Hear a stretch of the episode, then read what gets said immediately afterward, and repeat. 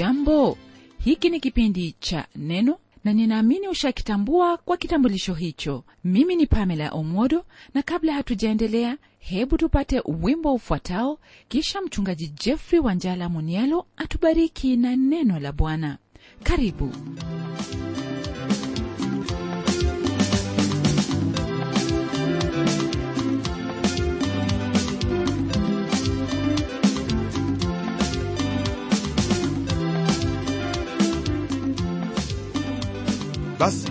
hebu tugeukie somo letu la leo kwenye kitabu hiki cha nabii obadia ambapo tutaanzia kwenye aya ya 1 hadi 14 kuanzia kwenye aya hii ya 1 mtumishi wa mungu obadia atatupa orodha ya hayo ambayo ilimlazimu mungu kumuhukumu edomu. Kiburi cha maisha tulisema kwamba ndiyo ilikuwa dhambi kuu sana miongoni mwa watu wale. Kiburi ni hali hiyo ambayo mtu yuwaweza kuificha tena kwa muda mrefu tu kabla haijajitokeza lakini mara inapojitokeza huwezi tena kuificha kwani huwa kama ugonjwa wa saratani nayo ina nguvu ya kumsukuma mtu kufanya lolote hilo maishani mwake. Hii ni kwa kuwa msikilizaji ni lazima maji kufuata mkondo wake hasa maana yangu ikiwa ni kwamba iwapo maisha yako ni ya kutomtii mungu na kuishi katika hali hiyo ya kiburi hivyo ndivyo itakavyokuwa yani utashushwa na ikiwa waishi kwa kumtii mungu na kwa unyenyekevu kufuata hilo ambalo amekuagiza basi hivyo ndivyo itakavyokuwa pamoja na matokeo yake ambayo ni kuinuliwa au kukaa pamoja na mungu. Ni kwa msingi huu ndipo tutamwona obadia akifanya orodha ya hayo ambayo edomu alikuwa ametenda jambo ambalo nimekuambia hapo awali lilimfanya mungu kumuhukumu. Haya yote yatakuwa ni matokeo ya kiburi chake. Utafanya vyema msikilizaji wangu kukumbuka kwamba esau na yakobo walikuwa ni ndugu wawili tena mapacha. Hawakuwa mapacha wanaofanana toka katika tumbo la mama yao na hata kuendelea mbele katika maisha yao. Ni kweli kwamba baba yao na mama yao alikuwa mmoja na malezi waliyapata sawa na mwingine maana wote waliishi na baba yao isaka. Lakini kama tulivyosoma kwenye kile kitabu cha mwanzo sura ya 25 kulikuwepo na mafarakano kati yao wawili hata kabla ya wao kutoka katika tumbo la mama yao.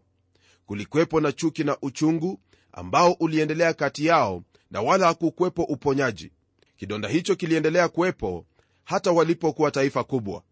Ndugu msikilizaji unapotazama kwenye ile zaburi ya 137 wana wa yakobo au israeli walimlilia mungu kwa kusema hivi ee bwana uwakumbuke wana wa edomu siku ya yerusalemu waliosema bomoeni bomoeni hata msingini.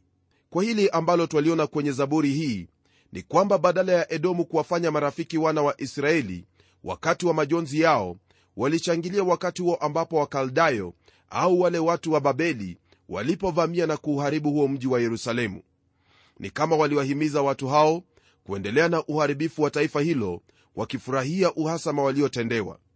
Lakini mungu alikuwa amewaambia waisraeli maneno yafuatayo kwenye kile kitabu cha kumbukumbu la torati sura ya 23 aya ya 7 usimchukie mwedomi kwa kuwa ni ndugu yako. Usimchukie mmisri kwa kuwa ulikuwa mgeni katika nchi yake. Kwa hili twaona kwamba fungu ambalo lilimuunganisha israeli na edomu lilikuwa na nguvu mno kwa kuwa alikuwa ni ndugu yake. Alikuwa ni ndugu yake kuzaliwa tena kwa damu. Licha ya hayo tutaona kwamba edomu alikuwa na chuki dhidi ya ndugu yake na muda wao wote walipokuwa taifa. Kuna vitendo tano ambavyo watu hawa wa edomu walitenda navyo vyadhihirisha kwamba hawakuwa na haja na mungu hata kidogo pamoja na kuwa wenye kiburi. La kwanza msikilizaji ni udhalimu na hilo ndilo ambalo twalipata kwenye aya ya kumi ambayo yasema hivi. Kwa sababu ya udhalimu aliyotendewa ndugu yako yakobo aibu itakufunika nawe utakatiliwa mbali hata milele. Kutokana na udhalimu wao mambo mawili yalikuwa ni lazima kuwapata. La kwanza ni kwamba aibu itamfunika edomu. Naam hao ambao alikuwa akiwashangilia walipokuwa wakiharibu huo mji wa yerusalemu wao watabadilika na kuwa adui yao na kama walivyofanya yerusalemu hivyo ndivyo itakavyokuwa kwao. Nebukadreza mfalme wa babeli aliuteka huo mji wa petra na kuwachukua watu wake mateka. Nalo jambo la pili ni kwamba kama taifa edomu atakatiliwa mbali kabisa.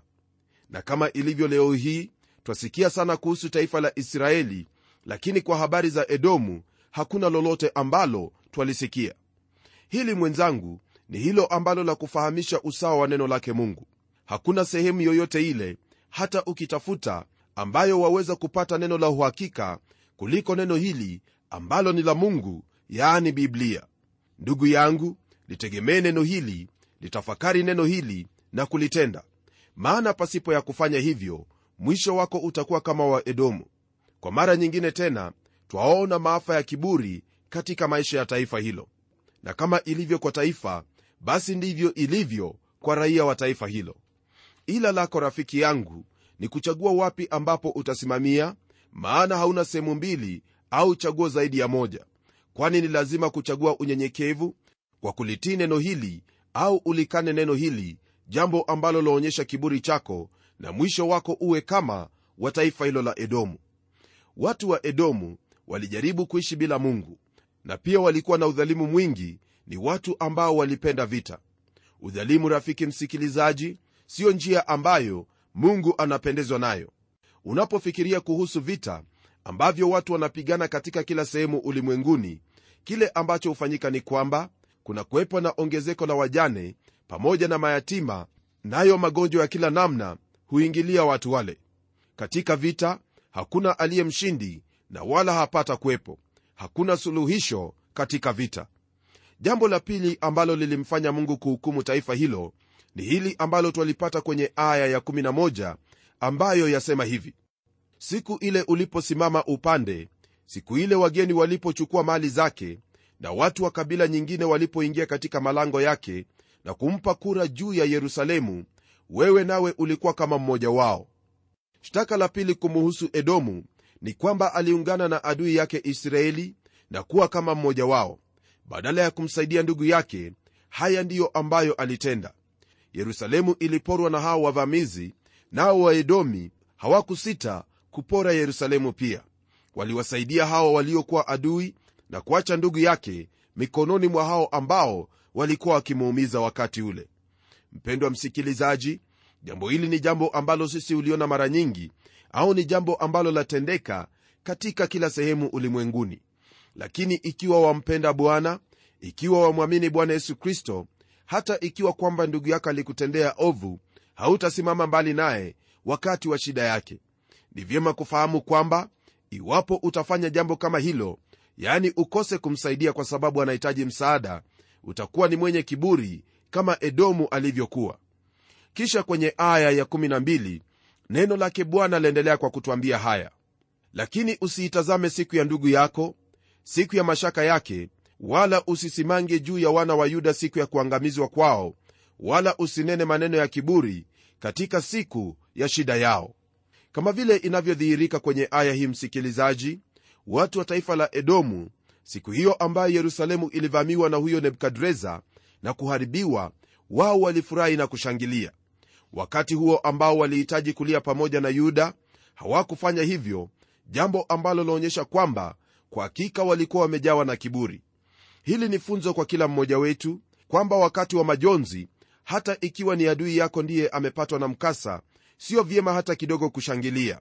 Maana hiyo ni kiburi au kujihesabu kuwa bora jambo ambalo si kweli hata kidogo.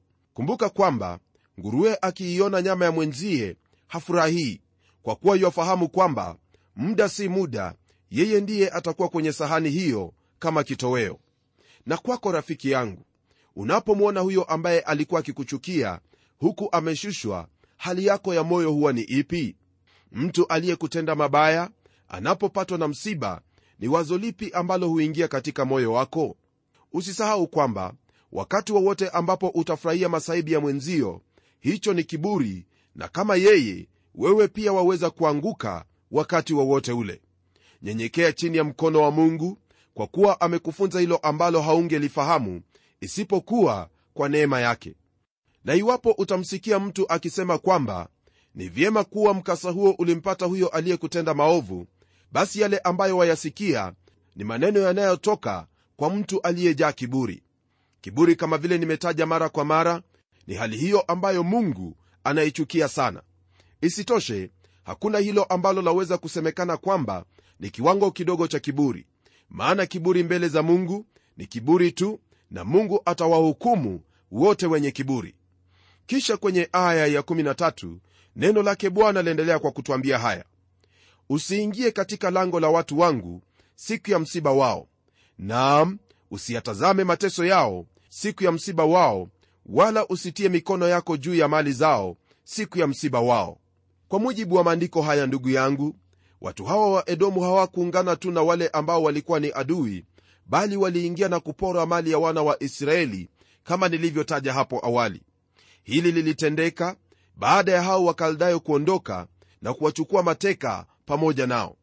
Hili ni jambo ambalo laonyesha kwamba mwanadamu akiwa na kiburi yaweza kutenda mengi tu na haijalishi atamtendea nani bali kile ambacho kipo ni kwamba atakitenda ili kwamba ajisikie kuwa yu juu ya mwenzie. Moja kati ya hayo ambayo watu huyafanya ni wizi. Nakumbuka siku moja nikiwa sokoni nami nalitaka kununua debe la viazi niliona viazi vikiwa vimepangwa kwa usawa tena kwa hali inayotamanika katika zile debe. Nikalipa fedha za kutosha hitaji langu la debe na mara tu kwa gafla yule mchuuzi akanyanyua ile debe na kumwaga zile viazi kwenye gunia. Mara moja akaanza kuweka viazi kwenye ile debe lakini niliona hicho ambacho kilifanana kama debe nyingine ndani ya ile debe iliyokuwa juu. Nikagundua kwamba huyo mchuzi alikuwa ananiibia. Msikilizaji nilirudisha pesa zangu kwenye mfuko na nikataka kujua iwapo kwa hakika alikuwa ananiuzia debe au la. Aliniambia niondoke iwapo sikutaka kununua viazi. Ukweli wa mambo ni kwamba alikuwa amejulikana kuwa ni mwizi. Je wewe mchuuzi wafanye hilo ambalo ni haki au unawaibia watu kwa njia ya udanganyifu? Elewa kwamba lolote ambalo walitenda lisilo katika mapenzi ya mungu kuwaibia watu kimabavu au linginelo lolote lile ambalo hasa ni udhalimu au kuwadhulumu wenzio hayo wayatenda kutokana na moyo wako wa kiburi. Nakumbuka kwamba ni lazima mungu atakuhukumu. Ndugu yangu mtu anapofanya jambo kama hilo yani kuwaibia watu kwa ujanja hii ni sawa na kumfanya mtu kuonekana kuwa mjinga. Maana huyo anayemwibia mwenzie hufikiri kuwa ndiye mwenye akili au ndiye mwenye hekima sana lakini swali langu kwako ambaye watenda matendo kama yale ni hili. Je wamdharau huyo ambaye alimuumba mwenzio kwa kumfanya kuwa mpumbavu kwa kumwibia? Hiyo ni kiburi na ni lazima wakati utakapotimia mungu atakuhukumu. Na iwapo umekuwa ukitenda mambo hayo iwe ni kwa kuwadanganya watu sio tu katika wizi bali kuwafanya watu kuamini hilo ambalo si kweli. Elewa kwamba hilo ni jambo ambalo mungu analichukia. Na iwapo utatubu kwa jina la yesu kristo atakusamehe na kukufanya kuwa mwana wake. Neno hili la mungu ndugu msikilizaji ndilo ambalo tu laweza kukusaidia katika maisha yako ili uishi kulingana na matakwa yake. Pasipo ya hiyo basi mwanadamu asiye na neno la mungu mwanadamu asiye na yesu kristo daima atakuwa ni mwenye kiburi na mwisho wake atahukumiwa. Nalo jambo la tano ambalo edomu alitenda twalipata kwenye aya ya14 ambayo yasema hivi wala usisimame penye njia panda ili kuwakatilia mbali watu wake wakimbiao wala usiwatoe watu wake waliosalia katika siku ya dhiki. Watu hawa ndugu msikilizaji walitenda mambo ambayo yalikuwa ni ya kinyama kweli. Kama vile neno la mungu linavyotwambia hapa waliwasaliti ndugu zao wakati ule ambapo yule nebukadreza mfalme wa babeli alivamia nchi hiyo na kuuchoma moto mji wa yerusalemu sehemu moja tu ambayo watu wa israeli wangelikimbilia ilikuwa kwenye sehemu ya mashambani ya nchi ya edomu. Lakini waedomi walisimama kwenye njia panda na kuwatendea unyama kwa kuwasaliti kwa hao watesi wao yaani wale watu wa babeli. Hili si ndilo la udhalimu la kipekee ambao waliwatendea watu hawa bali hata waliwaua wengine kama vile neno latwambia kwamba walisimama kwenye njia panda na kuwakatilia mbali hao waliokuwa wakikimbilia usalama wao. Utakubaliana nami kwamba kuna hali kama hii miongoni mwetu yaani hali hiyo ya kusaliti ndugu na kuwatenda udhalimu. Je wafikiri mawazo ya msaliti huwa ni ya aina gani? Au nia ya moyo wake huwa ni ya jinsi gani? Jibu ni hili kwamba yote ambayo watu hao huyatenda hutokana na hali ya kiburi cha moyo wao. Fikiria habari za hao wanaotafuta pesa katika kila hali. Wao kumsaliti ndugu au nchi yao siyo jambo ambalo ni ngumu hata kidogo. Ndiposa twaona kwamba kuna hao ambao wamefanya mambo kama haya na mwisho wake hawakutosheleka na wakajiua au kuhukumiwa kuuawa mara moja tu walipojulikana. Hili ndilo jambo ambalo waliona katika umma ambayo ni kisa na maana ya hayo maovu ambayo yanawapata wanadamu daima. Hebu nikuulize swali hili. Iwapo wewe ni askari na huku wapokea hongo ili usitende haki je wewe siyo msaliti wa nchi yako pamoja na raia wenzako? Nawe uliye kiongozi ila katika kila njia wajihusisha na hayo ambayo ni maovu ufisadi na kuwahadaa wale unaofaa kuwasaidia. Je si wewe msaliti? Au wadhani msaliti ni nani? Na zaidi msikilizaji wangu iwapo wajiinua na kujikweza katika moyo wako basi wewe ni msaliti wa maadili yake mungu. Naam wewe ni msaliti na kama vile yuda iskariote alivyojihukumu mwenyewe na kujinyonga hivyo ndivyo itakuwa hukumu ya hao ambao ni wasaliti. Sina maana kwamba ni lazima msaliti ajitie kitanzi bali hasa nina maana ya kunyenyekezwa na kuharibiwa kama vile yule msaliti mkuu shetani atakavyofanywa. Ndugu yangu sioni haja ya wewe kuendelea kuishi kana kwamba mungu hayupo bali kwa unyenyekevu enenda katika hali hiyo ambayo yaonyesha kwamba unamcha bwana nayo na njia hiyo ni moja tu nayo na ni kwa kulitii neno lake na kulitenda. Utakapofanya hili utakuwa ni mmoja wa wale ambao wanampenda mungu. Mambo hayo ambayo edomu alitenda yalikuwa ni ya kiburi ndiposa mungu hakujizuia kuwahukumu. Hakuna yeyote ambaye yuwaweza kuwa na kiburi katika moyo wake na mungu asimuhukumu. Kiburi chajidhihirisha leo msikilizaji kwa njia hiyo ya kumkana mungu neno lake pamoja na maadili ambayo mwanadamu iwafaa kuyafuata. Haya ndiyo ambayo huzaa kila aina ya uchafu kama vile neno la mungu latuambia kwenye kitabu cha warumi sura ya kwanza aya hiyo ya nane na kuendelea ambayo yasema hivi. Kwa maana ghadhabu ya mungu imedhihirishwa kutoka mbinguni juu ya uasi wote na uovu wa wanadamu waipingao kweli kwa uovu. Kwa kuwa mambo ya mungu yanayojulikana yamekuwa dhahiri ndani yao kwa maana mungu aliwadhihirishia kwa sababu mambo yake yasiyoonekana tangu kuumbwa ulimwengu yanaonekana na kufahamika kwa kazi zake yaani uweza wake wa milele na uungu wake hata wasiwe na udhuru. Kwa sababu walipomjua mungu hawakumtukuza kama ndiye mungu wala kumshukuru bali walipotea katika uzushi wao na mioyo yao yenye ujinga ikatiwa giza. Wakijinena kuwa wenye hekima walipumbazika wakaubadili utukufu wa mungu asiye na uharibifu kwa mfano wa sura ya binadamu aliye na uharibifu na ya ndege na ya wanyama na ya vitambaavyo. Kwa ajili ya hayo mungu aliwaacha katika tamaa za mioyo yao waufuate uchafu hata wakavunjiana heshima miili yao. Kwa maana waliibadili kweli ya mungu kuwa uongo wakakisujudia kiumbe na kukiabudu badala ya muumba anayehimidiwa milele. Amina. Hivyo mungu aliwaacha wafuate tamaa zao za aibu hata wanawake wakabadili matumizi ya asili kwa matumizi yasiyo ya asili. Wanaume nao vivyo hivyo waliacha matumizi ya mke ya asili wakawakiana tamaa wanaume wakiyatenda yasiyopasa wakapata nafsini mwao malipo ya upotevu wao yaliyo haki yao. Hayo yote ambayo tumeyasoma rafiki yangu kutoka kwenye kitabu hicho cha warumi ni yale ambayo hutokana na moyo wa kiburi. La kujiuliza ni iwapo mungu anayetazama mioyo ya wanadamu anaona unyenyekevu katika maisha yako. Mengi ya hayo ambayo yametajwa kwenye neno hili ni mambo ambayo twayaona yakitendeka. Ila mwenzangu msimamo wako utakuwa ni upi? Utaungana na hao ambao wanapinga kweli ya mungu kwa uovu wao. Hukumu ya mungu juu ya watu hawa haipo tu kwa wale wanaotenda mambo hayo bali kwa wale ambao wanakubaliana au kuwaunga mkono katika kuyatenda hayo. Naam uhuru wa mwanadamu hapa umetiwa katika mizani. Kile ambacho kwa muda mrefu mwanadamu amekiita kuwa ni uhuru kweli ni kwamba siyo uhuru hata kidogo bali ni hukumu ya mungu juu yake. Jukumu lako ni kuerevuka na kuona kwamba huenendi katika hayo ambayo ni kinyume na neno la mungu maana mwishowe huwa ni mauti. Edomu alikuwa na hali hiyo ya kujikweza ndiposa hakuwa na rehema kwa ndugu yake yakobo bali alimtenda dhuluma alipohitaji msaada wake. Je wewe ni edomu au ni yakobo? Kumbuka kwamba mungu alimwagiza yakobo asimchukie edomu kwa kuwa ni ndugu yake. Tena wakati ule walipokuwa wakitoka misri mungu aliwaambia wana wa israeli kwamba hawezi kuwapa lolote ambalo ni la edomu. Israeli alishikilia hilo lakini kwake edomu mambo yalikuwa ni tofauti. Leo hii msikilizaji twaweza kusema kwamba kuna watu wa aina mbili.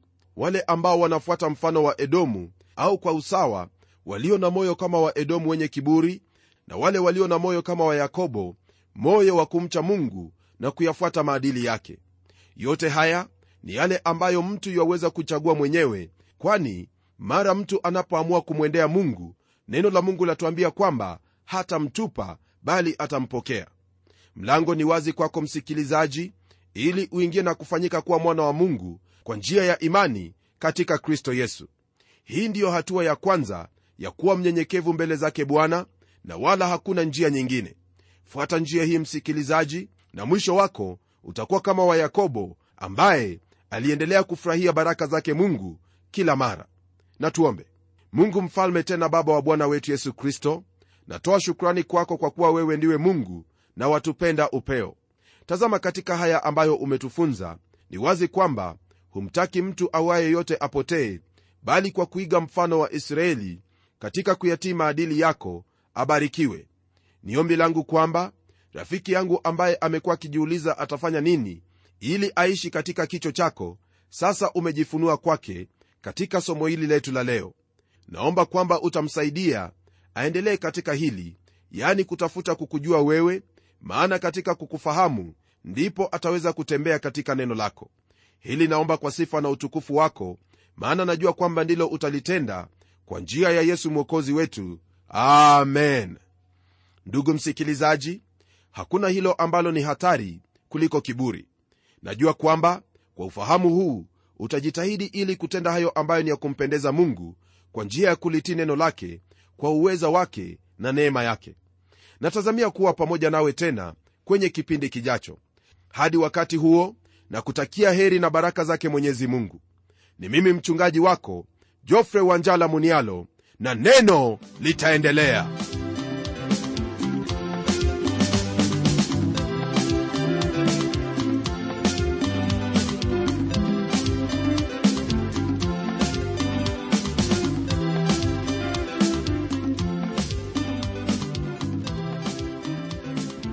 Kufikia hapo msikilizaji wangu najua kwamba baraka umezipokea na iwapo una swali au pendekezo uitume kwa anwani ifuatayo.